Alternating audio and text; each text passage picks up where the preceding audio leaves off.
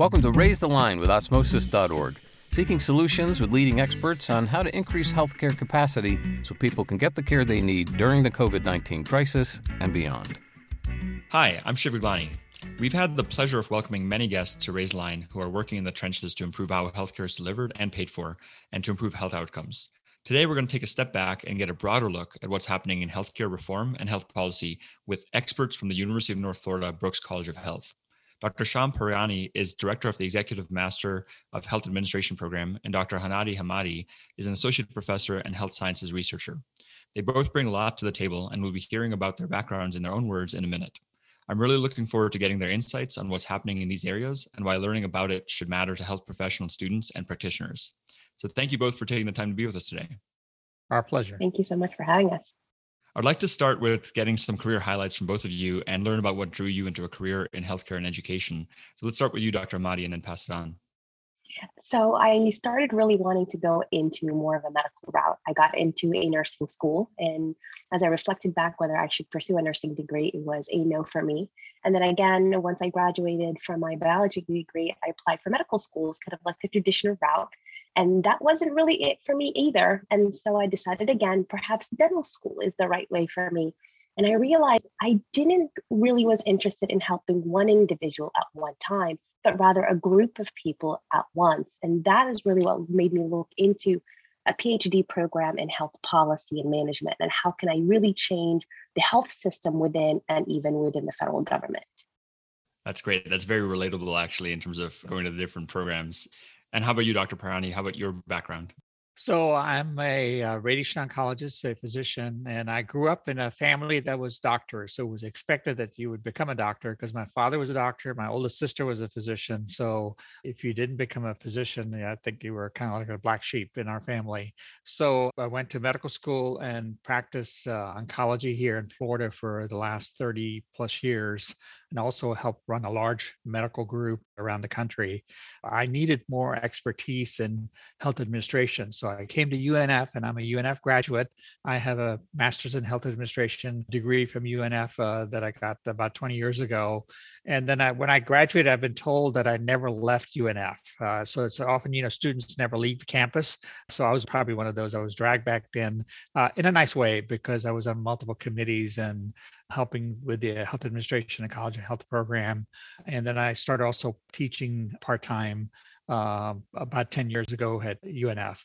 And so I've been actively involved in the last year or so. I've been the uh, director of our new executive MHA program, which we'll tell you a little bit more about in a few minutes.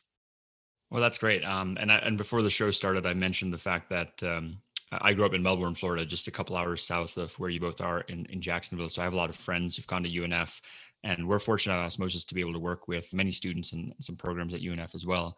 So, uh, Dr. Hamadi, can you give us an overview of the Brooks College of Health and particularly what you all offer in the MHA program? Absolutely. So, our Brooks College of Health is really housed in Jacksonville, Florida. And one of the uniqueness of Brooks College of Health that it's not uniquely to an allied health program. It has nursing, a PT, exercise science, dietetic and nutrition, public health, and health administration, which typically in other universities you see it merged within the context of public health. The MHA program, which is our Master's in Health Administration, is a statewide recognized master's program. It is CAHME accredited. We have a cutting edge curriculum that is really focused on bringing in community partners into the classroom. So students not only learn from researchers and what I do, but really learn from those who are in the trenches, learning from what is happening currently. And that kind of strengthened the program really over the past two years as we were developing and adapting to the new world of COVID that's a, a, very timely time to pursue the, the MHA degree. And we haven't had too many people on the podcast who've gone through that program or through programs like that. But again, great to have you both on to explain to our audience, many of whom could consider getting MHAs as well. And so, Dr. Parani, you do the executive MHA program. Can you talk a bit about how that differs, the learner profile you get, and then what exactly the goals are of that program too? So, uh, as Dr. Hamadi said, we've had the MHA program for 30 years, and I said I was a graduate myself. Uh, but one of the things we discovered was, uh, especially with working professionals uh, like myself, was it's hard to balance school while working full time in a healthcare environment, which the hours are unpredictable. And so going to class is a real struggle. And most people have trouble, you know, going regularly to class and taking two or three courses per semester and completing the course in a, in a timely fashion. It took me several years to finish this uh, course, where most people, if they were able to devote their full time to it, would be completed in five semesters or so. So we came up with an alternate solution, which is an executive a Master in Health Administration program directed at working professionals. So, working healthcare professionals who are already in the field, uh, have some experience. So, um, the knowledge base is a little further advanced. So, we can start at a little more accelerated level and, and continue at an accelerated level. Uh, but all the instructions done online. So, you don't have to physically come to campus for any of the courses that can all be done remotely. As I mentioned, all the instructions done remotely, but the, the instructors of the faculty are exactly the same that teach our MHA program. So the coursework is very similar or parallel to what is done in the face-to-face program, but it's all done online. Again, it also uh, requires about the same time, about five semesters to complete the course of study. Very suited and flexible for people who are working full-time in the healthcare profession. So we have physicians, nurses, uh, pharmacists, uh, physical therapists, radiologists, radiation technicians, nurse practitioners, uh, uh, really the gamut, healthcare, you know, healthcare administrators even that are, you know, looking to advance their career. So we have a very gamut and diversity of students in this program. That's amazing. And it's good to know that there's so many interprofessional folks who, who pursue MHAs as well, because we clearly need not only coordinated care for patients, but probably interprofessional and coordinated health policy work. So moving into actual health policy, um, you know, it's been about a decade since the Affordable Care Act started encouraging a focus on population health here in the U.S., and uh, we're talking a couple of weeks after the Supreme Court yet again upheld Obamacare or the ACA. Dr. Hamadi, can you comment a bit about the ripple effects of the ACA on our health system? That's obviously a large question, but anything top of mind for you given your studies there? Absolutely. I, will focus a little bit about population health and really the goal or the ultimate goal of the Affordable Care Act was to do one thing, and it did it very well, which is to provide the insurance card membership to as many people as possible. It didn't really do very well thinking about the capacity of the system. How will these people access the system? At what point do these people need access to the system? But rather, that membership card saying you can enter the system. And so the focus of the Affordable Care Act was specifically targeting that population health component, saying we'll go to them in the community and we'll help them in the community. All non for profit hospitals, which is about 60 to 70% of that of the US, are now obligated to participate in population health metrics to maintain their not for profit status, which means they have to do a three year needs assessment of the community. They need to provide services and outreach and partnership to the community. The downturn of a policy such as this, that is grandeur in size, is it turns hospitals into a checkbox system where they say, I provide population health because I do tobacco cessation program. Check. And so now what we're struggling with is the efficacy, the strength of these community population health programs and initiatives. How are they engaging in the community? And also creating an unforeseen issue and gap in some programs or some communities are a lot better off than others simply by the strength of the health system that exists that are now not only an acute system but a public health organization that provides population health efforts. And so really that is one of the biggest ripple effects of the system is the system isn't intended to provide population health. It's intended for acute care treatment and discharge. And now we're asking it to be a chameleon and provide population health. And it, we're seeing the unfairness that exists. The community health rankings by the Robert Johnson Foundation shows us that it's really important for hospitals and health system to participate as a valid member of the system as for the population health system, not just as their own entity of care delivery. That makes a lot of sense. And actually, let me pull on that thread a little further before we go back to Dr. Payani for another question you know, we've had a lot of guests on our podcast talk about the importance of incorporating the social determinants of health. For example, Chris Chen, who runs Chen Med, also in Florida and, and all over, as well as Toyin Ajayi, who runs City Block MD. And these are new primary care delivery models that are specifically focused on incorporating social determinants of health into diagnosis and treatment plans and removing obstacles to a person even getting into or accessing that healthcare, as you mentioned, things like providing transportation or even housing. So, part of your research, Dr. Hamadi, focuses on evaluating these health outcome initiatives. Can you talk a bit about what your verdict has been on whether this emphasis is working to reduce costs and improve health outcomes?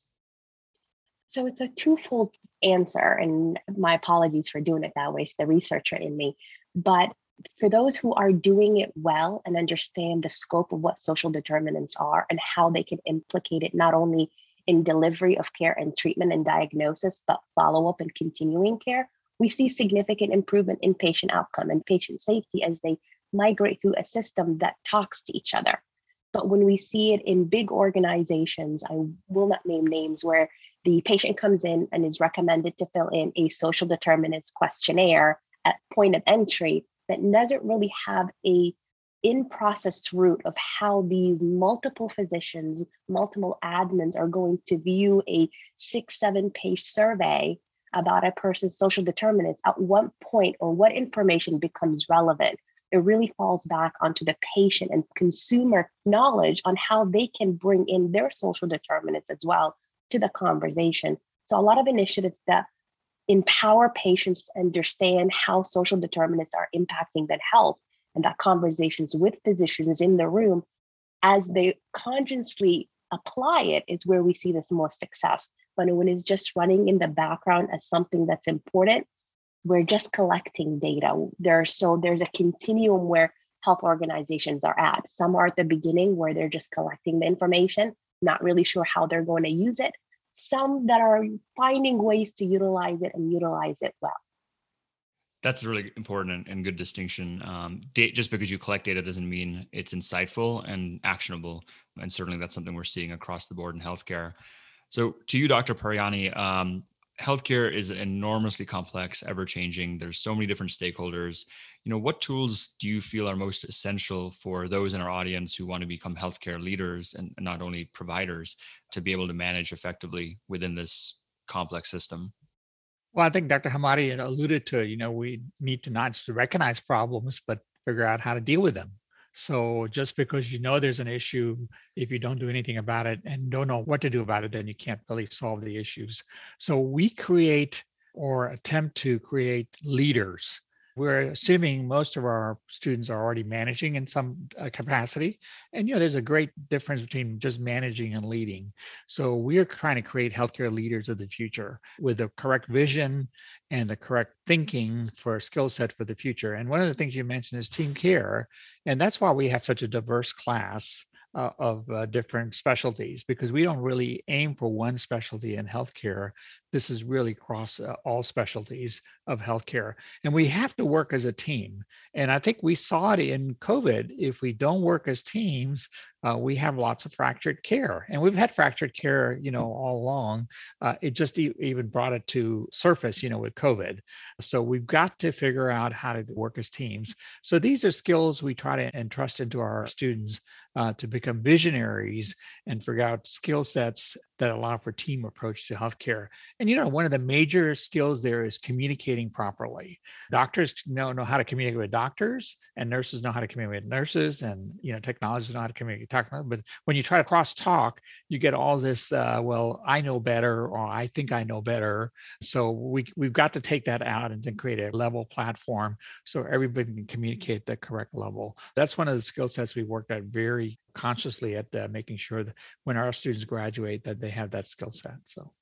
Yeah that i mean that's definitely essential. Um, one thing i enjoyed when i was a medical student at johns hopkins was they would actively try pairing us up with other providers in the ecosystem. So i would i shadowed a pharmacy tech within one of the outpatient centers and you know neurosurgeon and the inpatient obviously. So one thing that we did not learn, though, as medical students, was much about health policy and practice management. And that's a question that a lot of our audience um, who are going to be practicing, obviously, within a few years or already are, are curious about. There's trends we've seen and heard from providers that their practices are being bought up by hospitals. You know, we've had Kaiser and Geisinger on, which are obviously huge integrated delivery networks.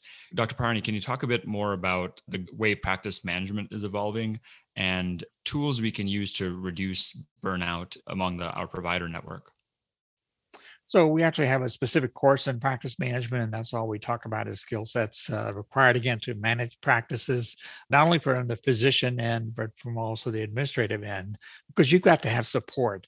The problem with burnout is physicians feel that they're all by themselves that there are loners out there. And COVID again has brought it to the surface, right? You're seeing all these patients, hundreds of patients that are sick one after another, and you don't feel like you have the support that you needed. Same thing goes with the nurses. Same thing goes with the lab techs that are doing all the tests on the COVID patients, you know. So we got to again work as a team and say we're supporting each other. Support is very critical. If you look at a surveys of physicians and nurses and all the frontline workers that were uh, involved with COVID, the vast majority of them say they're burned out because they just could not handle the stress of patient after patient of severely, you know, initially severely ill patients that required intensive care and, uh, you know, lots of support.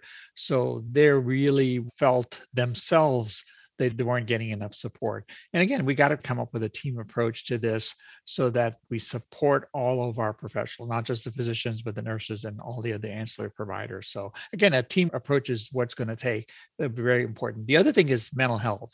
You know, mental health has been a ignored area for everyone, including the population. But guess what? It's also been ignored for our providers. So our providers need support too. Fortunately, mental health to a large degree was able to rotate quickly to telehealth you know for patients and so i think that that's very good but it also needs to help support our providers echoes what a lot of our guests on the podcast have said too we we were fortunate we had the chief medical officer of calm which is one of the most popular you know meditation mental health apps out there for consumers Omar Dawood, as well as Arianna Huffington, who runs a group called Thrive Global. And with her, we actually made a course on nursing resilience that you can get continuing education for. Though obviously, that puts the onus on the provider to become more resilient when the system itself is broken. But obviously, it's complex. And so you'll need multiple solutions. You know, the reason we launched this podcast in the first place during the heart of COVID, at least in the US, was um, you know, how do we not only flatten the curve, but raise the line and improve our healthcare system and make it stronger coming out of COVID than when we began? So we'll start with you, Dr. Hamadi, and then go to you, Dr. Parani. What do you think are the lasting changes that the COVID pandemic will yield for the healthcare system? One of the lasting changes is actually a thing that we've started to do, but have done it in a fragmented way, which is telehealth a lot of policies for telehealth has changed drastically during COVID, where prior to it was so stringent, afraid of fraud and fraudulent claims.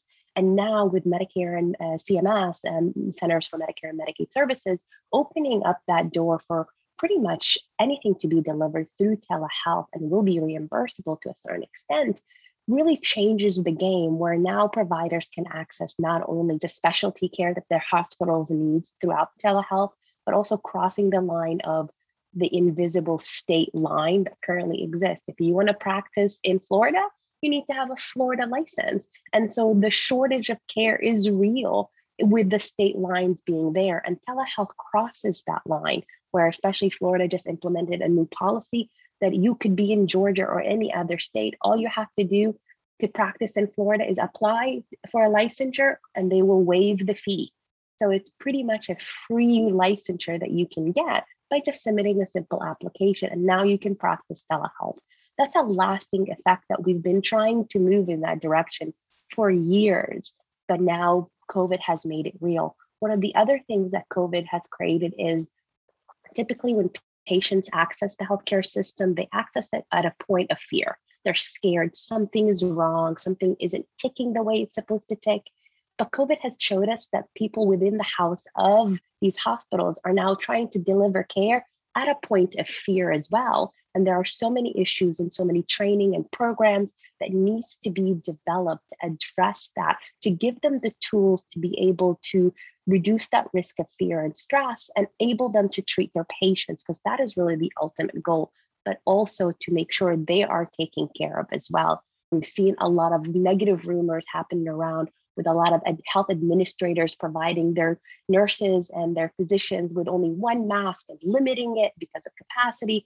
And that is not really reflective of all health administrators. This is a reflective of the real drier situation where there are resource issues that now we should definitely account for and be ready because um, according to Dr. Fauci, this is not the only pandemic. This is the first of many future pandemics that we need to prepare for. And I agree. Uh, I think you know uh, one of the other things that we've just uh, been talking about already is uh, siloed care. You know, basically healthcare is siloed. You know, we have our silos of areas that we take care of uh, hospitals doctors you know outpatient clinic surgery so we finally noticed that we can't all practice independently of each other we all need to support each other telehealth needs to happen for all specialties not just you know one specialty. All areas of care needed that access. Uh, and as dr hamadi elegantly pointed out we need arrangements where we can institute this nationally. Although you know said healthcare is local but there are things that we need to do national that we need to allow things to happen nationally. And tel has really showed us the the obvious opportunity for us to be nationally aligned because you need telehealth in iowa just as much as you need in rural florida right? Or, or even urban florida right? So we need it everywhere. So we need to have consistent rules where physicians and health practitioners of all sorts and that goes for mental health also and other practitioners that can practice with telehealth no matter where they're located Absolutely. That that echoes a lot of the, the lessons I think we're all taking away from this. And hopefully it's several silver linings are the change we'll see in the healthcare system as a result of COVID. My last question is um, our audience obviously comprises a lot of current and future healthcare professionals. What advice would you give to them about meeting the challenges of the COVID pandemic and approaching their careers in healthcare? And we can start with you, Dr. Pirani, and then end with you, Dr. Mahdi. Sure. So I think uh, the the key is um, take the initiative. You know, healthcare has finally showed us who's valuable in society. So we have people who are very valuable in society in various ways. We regard healthcare as a necessary commodity, but really didn't realize how essential this really was. And we finally found out that, of course, heroes are important and, and considered in athletics and you know in politics and religious areas uh, and those are all important but we finally realized for essential for everyday existence healthcare personnel are very important. And so I hope it lets everyone know that who wants to be consider healthcare as a future, you're going to be very valued in society. This is a valued position. It's a very noble position. It's a noble calling. And I encourage everyone who has that idea of serving society to, to go into healthcare. It's a very positive and rewarding time. So there were challenges, but I think the positive that's going to come out is we realize how essential all healthcare personnel are. And just to kind of add to this and um, enhance what Dr. Periani was saying, my only advice really for them is twofold question everything. We say that the healthcare system is so complex, but question that is it really complex or just simply so fragmented that not one single person can explain it? Be that agent of change in the way that you're disrupting the healthcare. A lot of the guests that you've had on this show are really agents for that change and disruption and disruptive players in healthcare to really change it and simplify it in a way where now the patients are not clueless on what's happening. Even the providers and who, are providing the care, a lot of times do not know what's happening within the walls of the hospital and behind the scenes of what's happening in administration. On a more personal thing, as you engage in a healthcare system that requires you to be so much as part of a new patient's care and part of their lives as you take care of them, to always remember your lines and your boundaries, your mental health, reflect on where your line stands with administration as you connect with them. It's really important to learn how to say no at the right time and how to say yes for the right reasons. Well, that's some really uh, incredible advice to end on. So I really want to thank both of you, not only for taking the time to be on the podcast, but also for the work that you're doing to train the current and next generation of healthcare leaders. Thank you very Thank much. You so much for having us. And with that, I'm Shiv Gaglani. Thank you to our audience for checking out today's show. And remember to do your part to flatten the curve and raise the line. We're all in this together. Take care.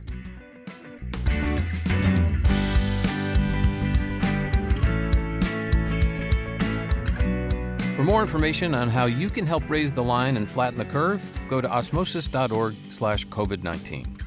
If you like this podcast, please share it on your social channels. You can also subscribe to the series and check out all of our podcasts at osmosis.org slash raise the line podcast.